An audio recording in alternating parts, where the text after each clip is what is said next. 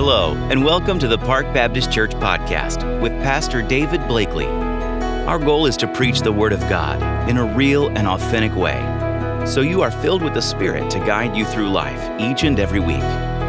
To learn more about Park Baptist Church, visit park baptist dot com. And now, Pastor David Blakely. This morning, we're going to be looking at the the concept or the understanding of spiritual warfare. You know, during the Vietnam War, one of the, the problems that, that caused people issues, one of the reasons that the war was so opposed was because there were, um, you know, millions of dollars and thousands of lives being invested into, into that conflict. And nobody really had a good, clear understanding of the point. You know, we were sacrificing the, the lives of, of the young men of this nation, and yet there was no goal in mind. There, there was no clear understanding of why are we involved in this. And I think to take that application and apply it for us as followers of Jesus Christ, it's important to understand what we're doing and why we are engaged. You know, Christ has called us to surrender our lives. Jesus said that we are to die to self, take up our cross daily, and follow Him. And so we have this calling on our life to invest ourselves and to become completely engaged in, in a spiritual conflict. And I think it's important to understand why we are to do that. And we're going to use Paul as our example. And this morning we're going to be in Second Corinthians chapter ten. And I think that if we had Paul here today, first of all, he would stink because he's been dead a long time. But if we were to ask Paul, why, why do you invest yourself the way you did? Um, I, I think that Paul would have said, you know, that he fought for the truth of, of God. He, he fought for the honor of Jesus Christ. You know, he, he fought for the, the salvation of the lost, and, and he fought for the benefits of other believers. And I think that those are worthy calling, callings that each of us need to understand. You know, we, we are called to lay down our lives for the cause of Christ. And if we don't understand that, and if we don't have a, a good sense of why we're doing it, it makes it very difficult to, to engage. So we're going to be looking at uh, this this letter of to the second second letter to the Corinthians, and we're going to be in chapter ten. And the reason Paul is writing in this section is he is being attacked. Um, he had written a letter, the First Corinthian letter, and he had addressed issues in the church. There were a lot of problems going on in the church. And he addressed those issues. And so now he is getting ready to go to them. Now, Paul is the founder of the Corinthian church. He was the one that planted that church. And now he is having to deal with people who are, are challenging him. They're basically saying that he is worldly, that he lives a, a immoral life, and that basically he's just in it for his own personal gain. And so Paul is, is addressing those issues in this section here from chapter ten through chapter thirteen. Now, we need to understand that if you are a born-again follower of Jesus Christ, whether you like it or not, you are engaged in spiritual warfare. There are no draft dodgers. There is no running to Canada to get away from it. You are called and you are committed, whether you realize it or not. There is no rear area where you can get away from it. As a follower of Christ, you are a sworn enemy of Satan and of, of darkness. And he wants to destroy you, and he's going to attack you. So we need to understand that this is the reality of, of our lives. And we need to be equipped in order to recognize the battlefield and then how to respond in the battle. Now, every church has problems, and Satan is going to use people in every church to, um, to attack his, you know, God's purpose. You know, um, if a church stands for Jesus Christ, and, and make no, no mistake, there are certainly a lot of churches out there that are not standing for Jesus Christ. But if a church stands for Jesus Christ, Satan is going to infiltrate that church and use people within that church to try to, to, to tear it down. And so Paul understands himself as a soldier of Jesus Christ. It, we should have sang Onward Christian Soldiers this morning. That just popped into my head. Um, but, but Paul is addressing the issue here of spiritual warfare, and he's basically saying, this is what I'm going to do. This is how I'm going to approach this issue.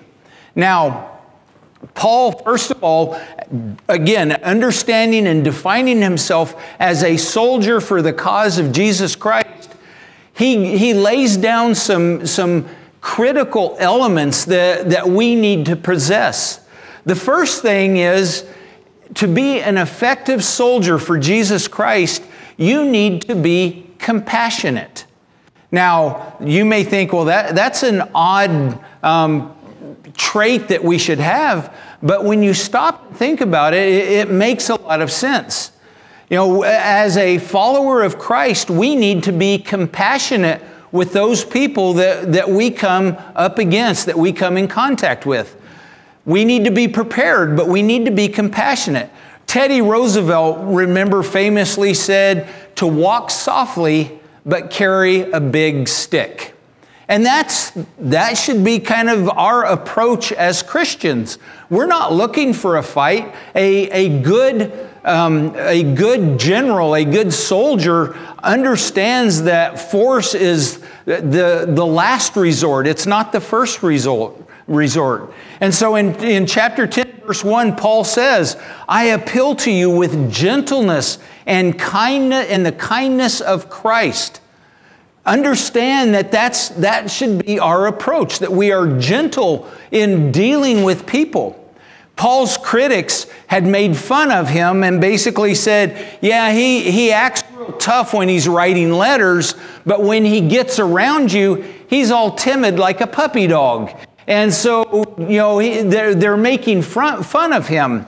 And so Paul is being a little bit sarcastic here when he says, though I realize you think I'm timid in person and bold only when I write from far away. And so what Paul is being is, he's being sarcastic. I don't know if you realize this or not, but the Apostle Paul could be sarcastic. Um, I, I found that kind of refreshing, you know, just that, um, you know, it, it, we all have our areas, you know, we, we all struggle. And so what we need to understand is, as followers of Christ, we are to reflect Jesus Christ. That's, that's the number one thing. We should be a reflection of Jesus. Jesus wasn't weak. He didn't lack courage, but he did possess humility and compassion.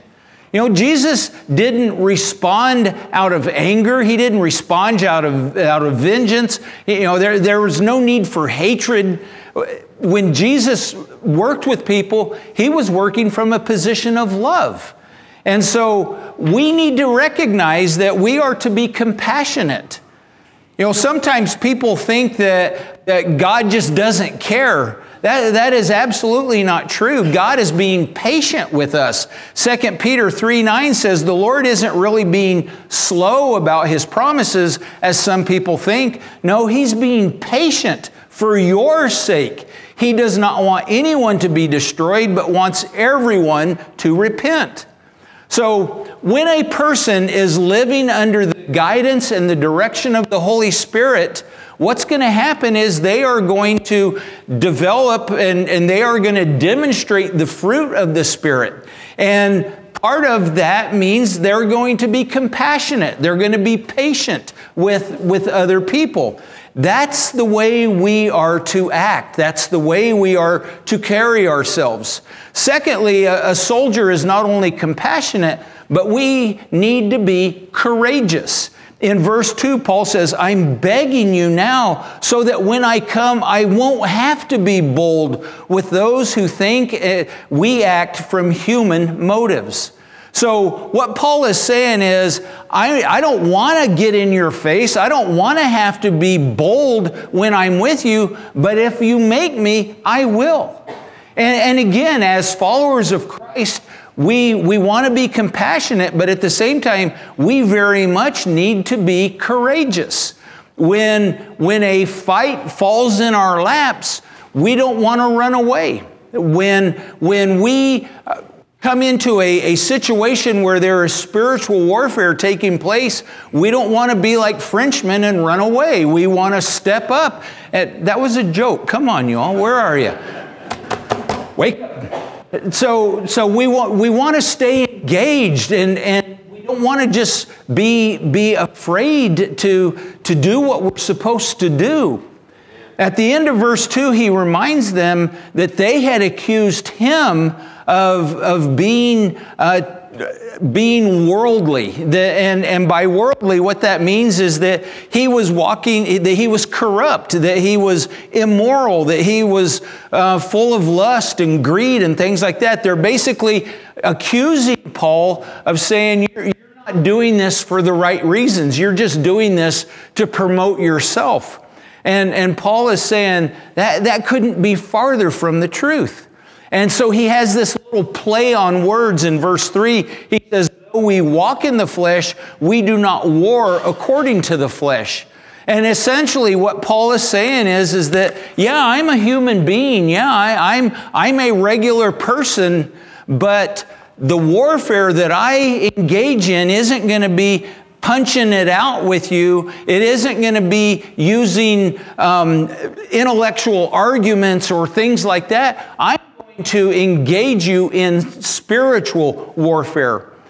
You know, and, and so it's important for us to understand that the warfare that we are to be engaged in is a spiritual matter. In Second Corinthians six seven, Paul says, we faithfully preach the truth. God's power is working in us. We use the weapons of righteousness in the right hand for attack and in the left hand for defense. So um, imagine um, there was a, a real cowboy hero like Clint Eastwood, and uh, you know, he's he's got guns in each hand, you know, and he's got both guns blazing. Uh, th that's that's the picture here. That's that's what a real cowboy would look like. Now uh, there's some other guy. He's a he's an imposer and a poster. But anyhow, hey, quiet down here, quiet. Francis, isn't that his name? Lillian, that's it. Mary. Mary, that's it. Mary. He was named after Jesus' mom. So, so we're engaged in a, a spiritual conflict, and it is a supernatural issue. It is not a worldly issue. Now, what are, how does the world use its power and its influence? Well, human weapons are, are things that are, are such as human reason and, and intellect, philosophy, psychology, um, you know, sociology, the, these, uh, these different theories and, and understandings that humans came up with. Those, those are ways that the world manages, manipulates and guides and, and steers. That, that's, the, that's the world's approach.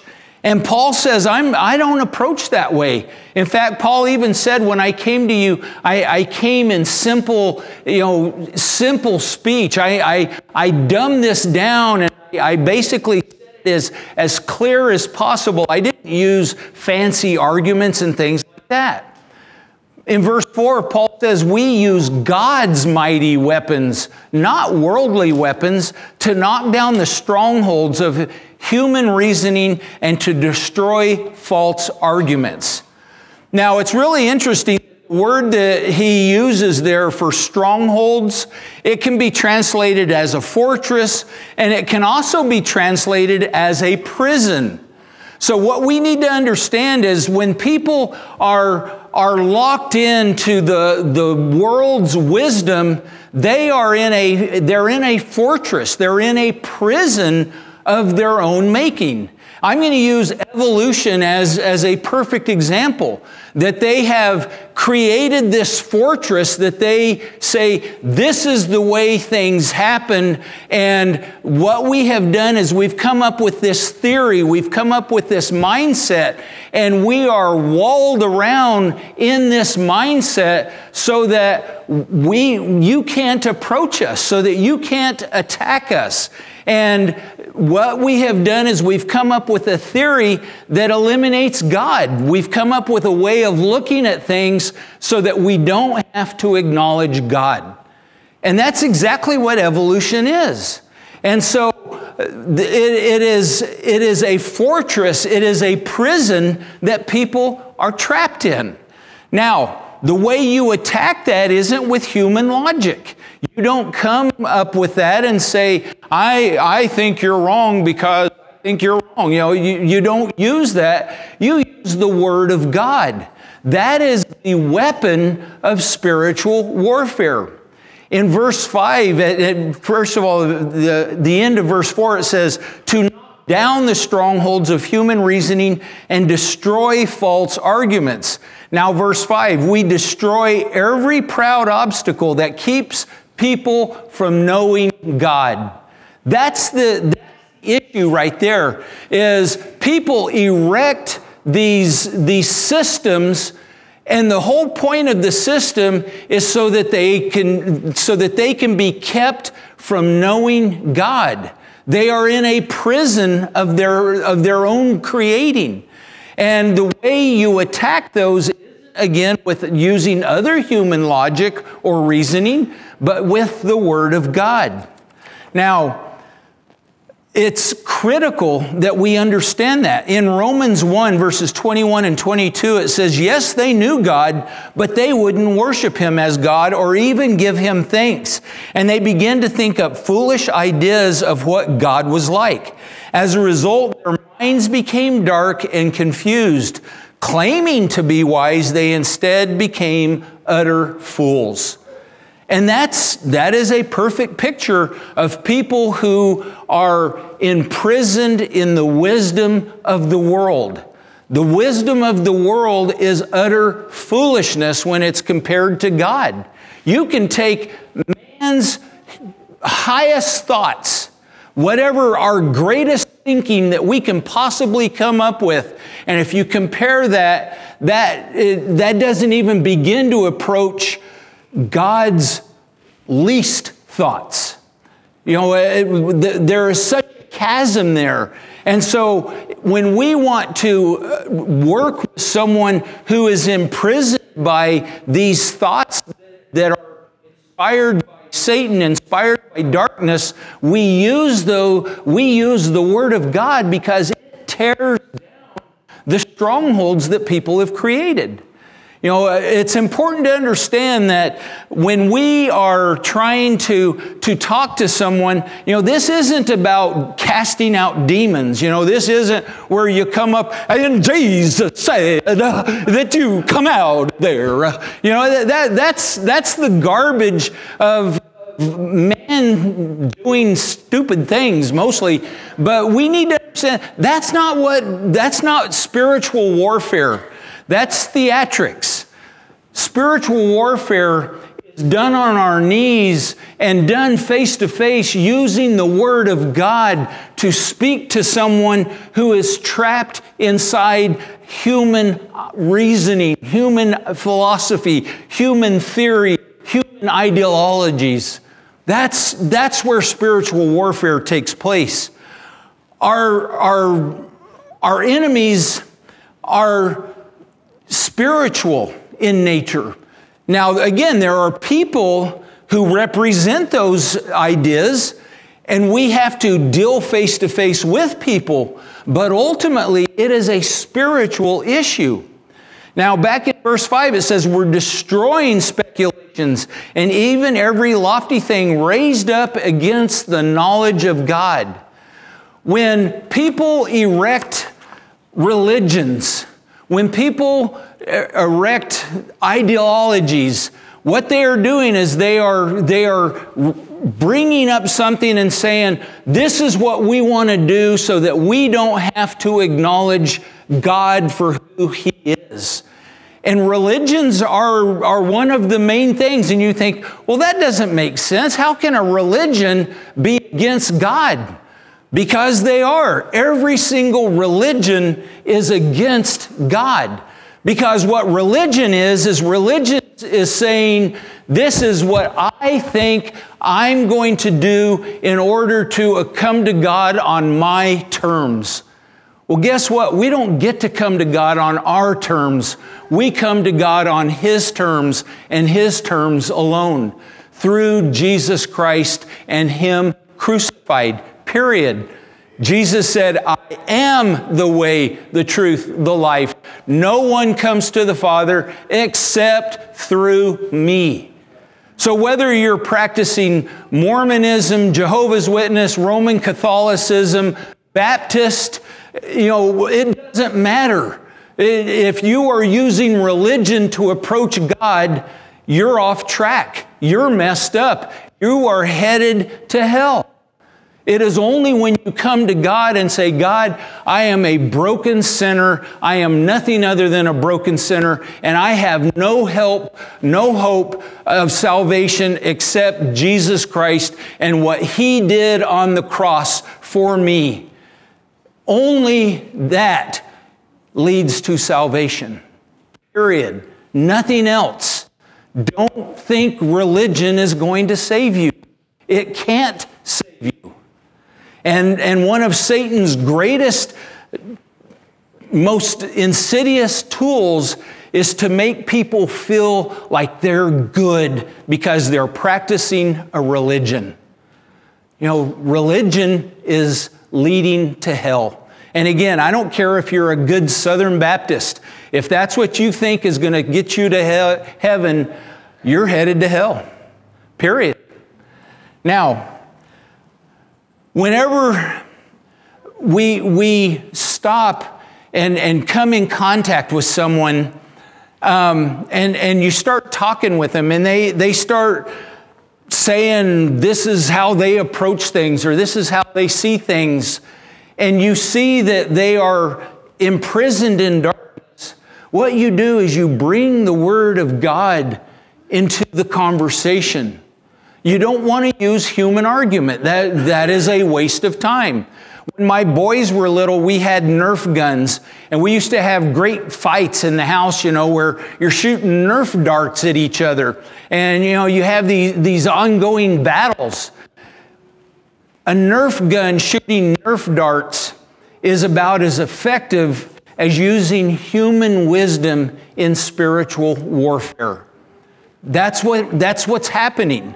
So if you want to really make a difference when you're talking to someone and they're they're talking about how, you know, their religion saves them, or they're talking about how their philosophy of life is this or that, or or you know what, whatever it is, bring the Word of God into the conversation and use the Word of God, because that is the weapon of spiritual warfare. You're not, you're not arguing them into right thinking. You're letting the Word of God, through the power of the Holy Spirit, change the way they think. That's spiritual warfare. You know, again, it doesn't matter if it's atheism or evolution or or religion or whatever it is. When you when you start talking to someone, use the Word of God. Well, you have to be compassionate. You have to be courageous, But you also have to be capable, which means that you have spent time in the Word of God. You know the Word of God. You're able to apply the Word of God. Soldiers spend months training and retraining and practicing, doing all of the techniques of, of warfare, of, of how to fire and move and do all of the different things that they're supposed to do in order to be effective soldiers. Well, as followers of Christ, we need to be engaged in the Word of God so that you know the Word of God and so that it's inside you. That as you come in contact with people, the Word of God is what feeds your conversation, not your opinion. That's, that's how spiritual warfare happens. These fortresses are erected, and they are, they are primarily motivated by, by spiritual darkness.